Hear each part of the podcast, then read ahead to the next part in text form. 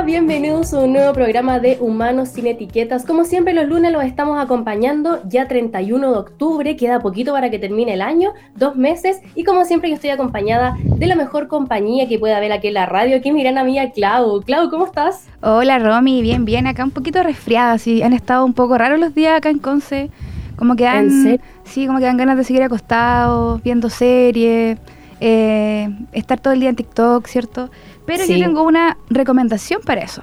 A ver. Confía tu conexión a los expertos. Cámbiate ahora la internet fibra más rápida y estable de Chile desde los siete mil cuatrocientos noventa y cinco pesos en tumundo punto cl o llamando al seiscientos noventa y uno cero cero novecientos. Mundo tecnología al alcance de todos. Oye, y a propósito de conexión, hoy día tenemos a alguien que viene desde una eh, organización que nació en Europa. Y por lo que nos contaba, tenemos eh, ellos tienen acá eh, agrupaciones en Santiago, Temuco y Concepción. ¿Lo presentas tú? Sí, lo presento yo, obviamente, porque esta organización es la organización de jóvenes más grande del mundo. Está ubicada en ciento diez países, por lo que estuvimos ahí investigando con producción. Y en esta oportunidad tenemos a Benjamín Carrasco, que es parte de la organización A I E S E C. Benjamín, bienvenido a Humanos Sin Etiquetas. Un aplauso para el Benja. No tanto, no tanto, no tanto. Vale, gracias. Sí, como tú contabas, aquí dándole, venimos recién volviendo del congreso que tuvimos este fin de semana. Fuimos ahí como a, a, a asistir a charlas de liderazgo y, y ese tipo de cosas de manera como semipresencial.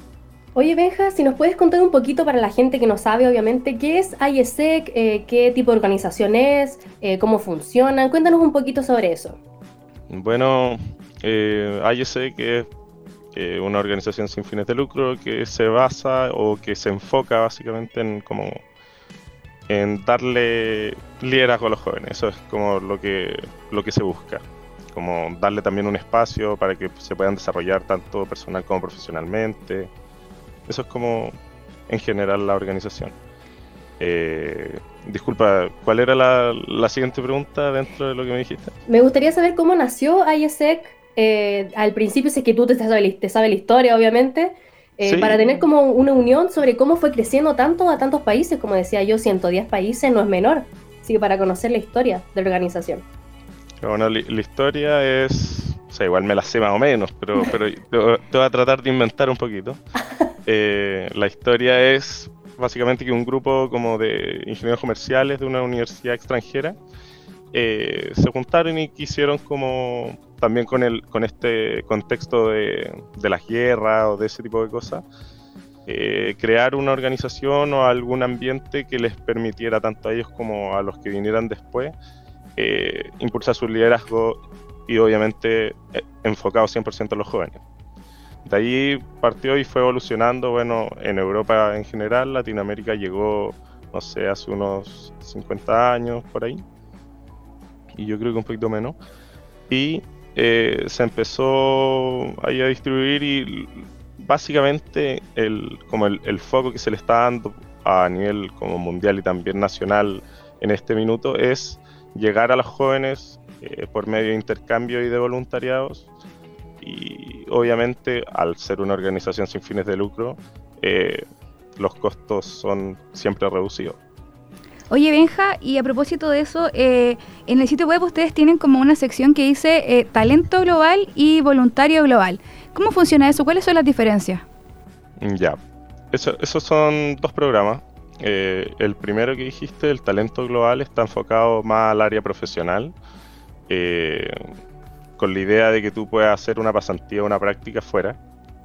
Eh, por ejemplo, ahora nosotros este año estuvimos trabajando el programa y lo que se, lo que se enfoca, o sea, este, esta campaña se enfocó en principalmente las carreras de ingeniería comercial, administración, contabilidad, ingeniería civil industrial, ingeniería en general, eh, en buscarle oportunidades afuera dentro de las redes de la, de la organización para que puedan, como dije, ir a hacer una pasantía o una práctica.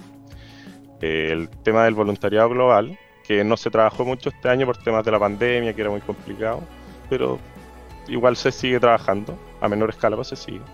Es, como dice su nombre, es una iniciativa para mandar jóvenes hacia el extranjero a hacer voluntariados. eh, cien por ciento enfocados, al igual que en todo caso el otro programa de talento global, en los objetivos de desarrollo sostenible de la ONU a dos mil treinta.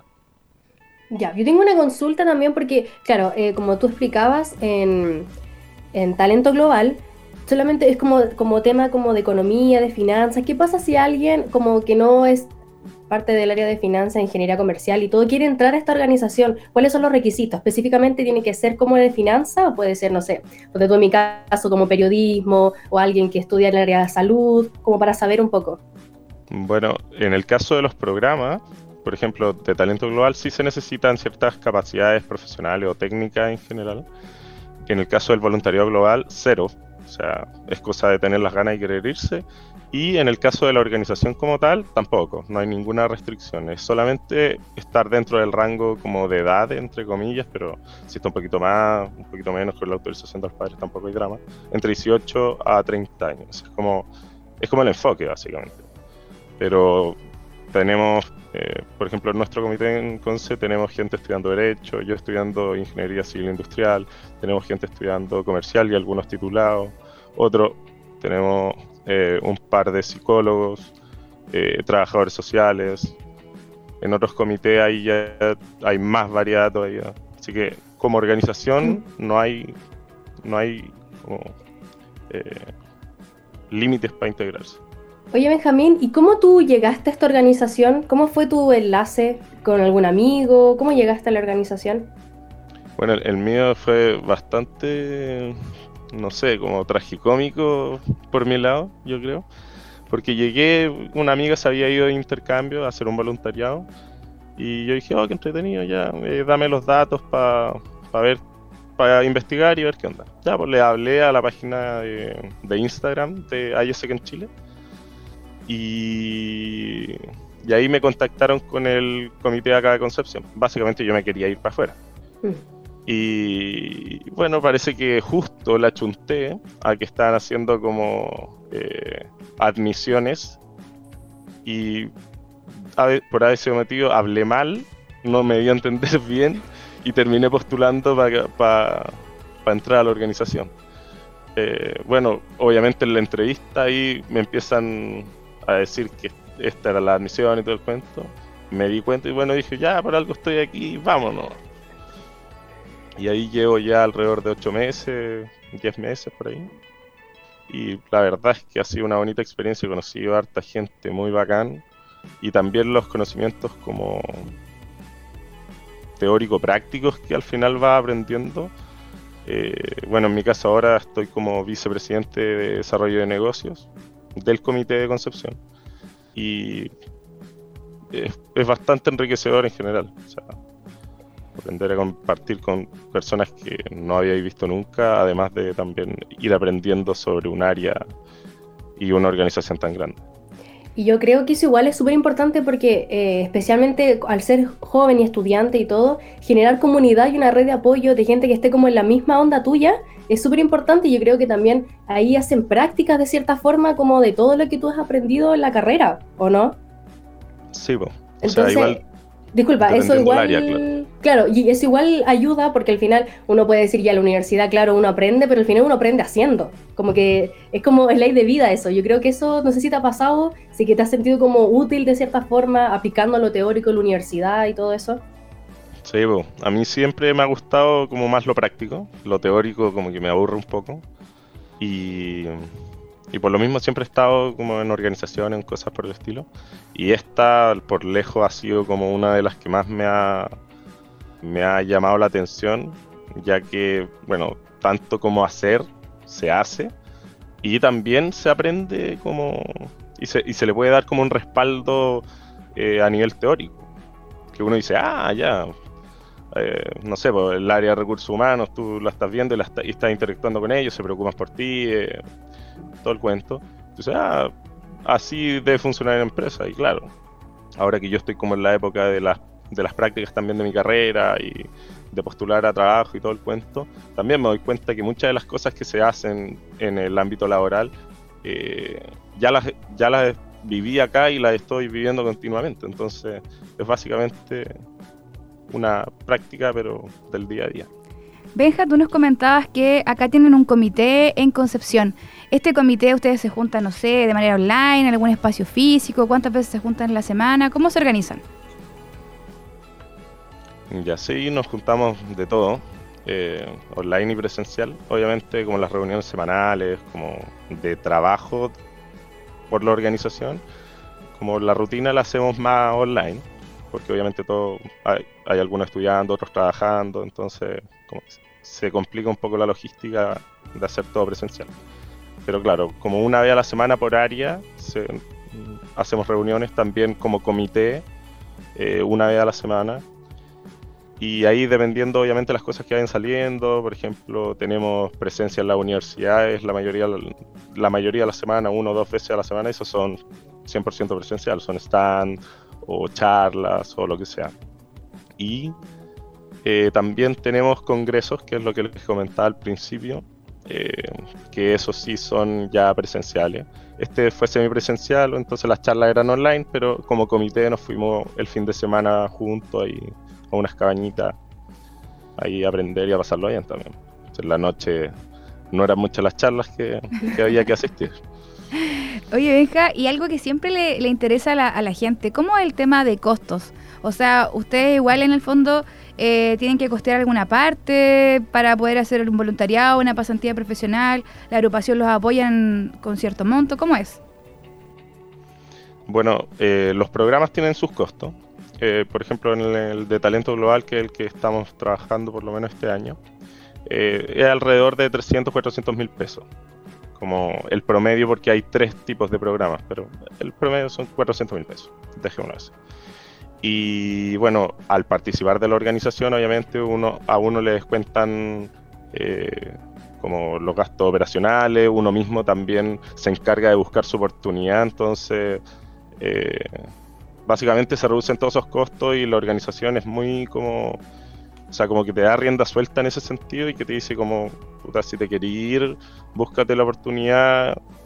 Independiente esté o no en el área de ventas, vos dale. Si encontráis una vacante, ponía en contacto y se te hace un, un tremendo descuento por ser parte de la organización. Ahora, si no quieres participar de la organización, tampoco, a mí, a, a mi juicio, no es un precio como... Eh, elevadísimo en comparación a la competencia como en general. O sea, como dije, eh, al no perseguir, al no tener ánimos de lucro, básicamente se pagan los costos y, y se manda a la persona por fuera. Claro. Y para una persona que quiera eh, entrar a AIESEC como voluntario, ¿cuáles crees tú que son los principales requisitos que debería tener esta persona para poder entrar a AIESEC? Mm, ni uno. O sea, t- ser, tener las ganas de pasarlo bien y también de aprender obviamente cómo, cómo se trabaja en una organización y bueno, estar en el rango obviamente foco, dieciocho a treinta años, si tiene, no sé, pues treinta y dos o diecisiete, según yo es conversable, y eso, pues, como estar también eh, dispuesto a que van a haber personas que pueden pensar diferente, que eh, pueden no trabajar como le gusta a uno, y eso también es un, una parte muy enriquecedora del, de la organización. Claro, y, y siento que igual, como dijiste tú, tener las ganas, porque al final si es que tú quieres entrar y no estás como tan motivado y todo, al final no, no, no sirve mucho, porque yo creo que la organización igual le sirve gente que esté comprometida con ella, ¿o no? Claro, o sea, siempre siempre tenemos gente que está pasando por momentos difíciles y que quizás tiene las ganas, pero no, no la disponibilidad en un cien por ciento. Pero eso se va viendo con el camino. O sea, yo siempre soy he sido de la idea de prueba, eh, ve si es lo que te imaginaste, si te gustó, bacán, quédate, y si no, bueno, eh, como, como dice también los sabios, nadie es indispensable, pero... pero todos hacemos de esto lo mejor. Claro, totalmente. Oye, está súper interesante la conversación, pero como este es un programa radial, nos tenemos que ir, ¿cierto?, a nuestra primera pausa musical. ¿Nos vamos con Manuel Turizo? Así es, ya volvemos, no se vayan.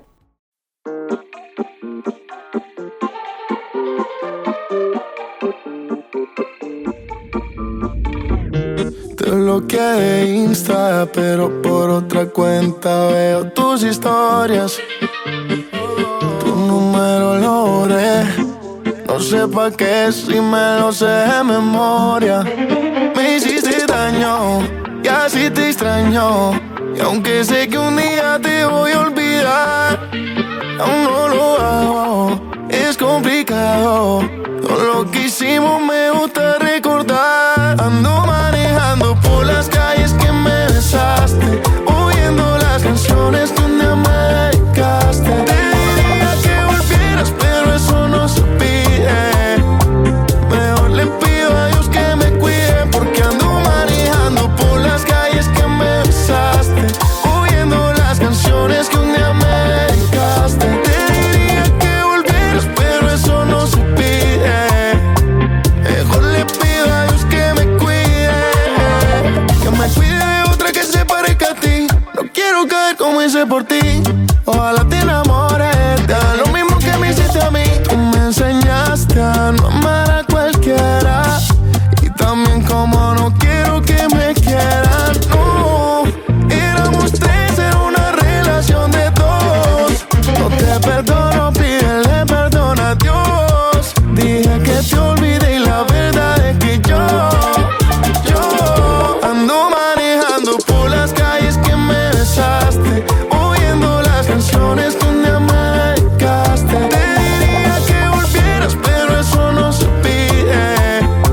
Mejor le pido a Dios que me cuide, porque ando manejando por las calles que me besaste, oyendo las canciones que un día me dedicaste. Te diría que volvieras, pero eso no se pide. Mejor le pido a Dios que me cuide. Manuel Turizo. Yo estoy puesta pa' ti, tú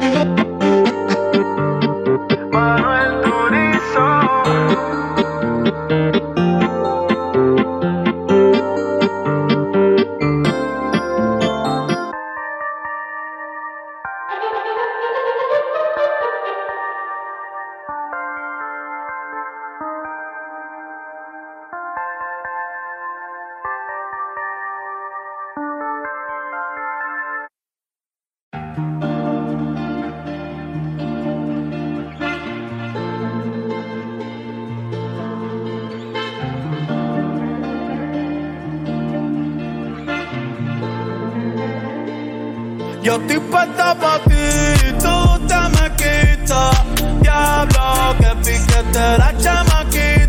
y tú te me quitas. Diablo, que piquete la chamaquita. El corazón lo puso en la neverita. Dice que este verano se queda solita, pero nunca sola,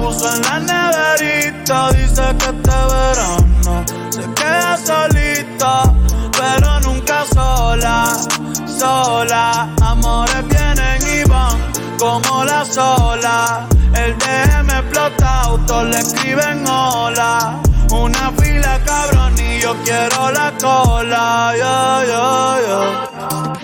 vienen y van como las olas. El D M explota, autos le escriben hola. Una fila cabrón y yo quiero la cola. Yo, yo, yo.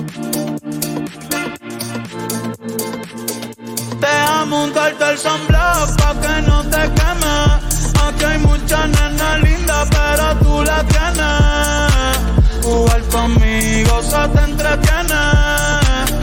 No seas mala, me tienes de meme. Me siento como el sol, ey, cuando te pones sunblock. Baby, déjame entrar, dale, quítame el lock, ey. Yo me la pasaría contigo viendo TikTok, eh. Déjame sorprenderte, eh. Déjame untarte el sunblock pa' que no te queme. Aquí hay muchas nenas lindas, pero tú las tienes. Jugar conmigo se te entretiene. No seas mala, me tienes de meme. Yo estoy puesta pa' ti, tú te me quitas. Diablo, que piquete la chamaquita. El corazón lo puso en la neverita. Dice que este verano se queda solita, pero nunca sola, sola. Amores vienen y van como las olas. tú lo que eres una abusadora. Va a buscarte una cerveza y de ver cora, yeah, yeah, yeah.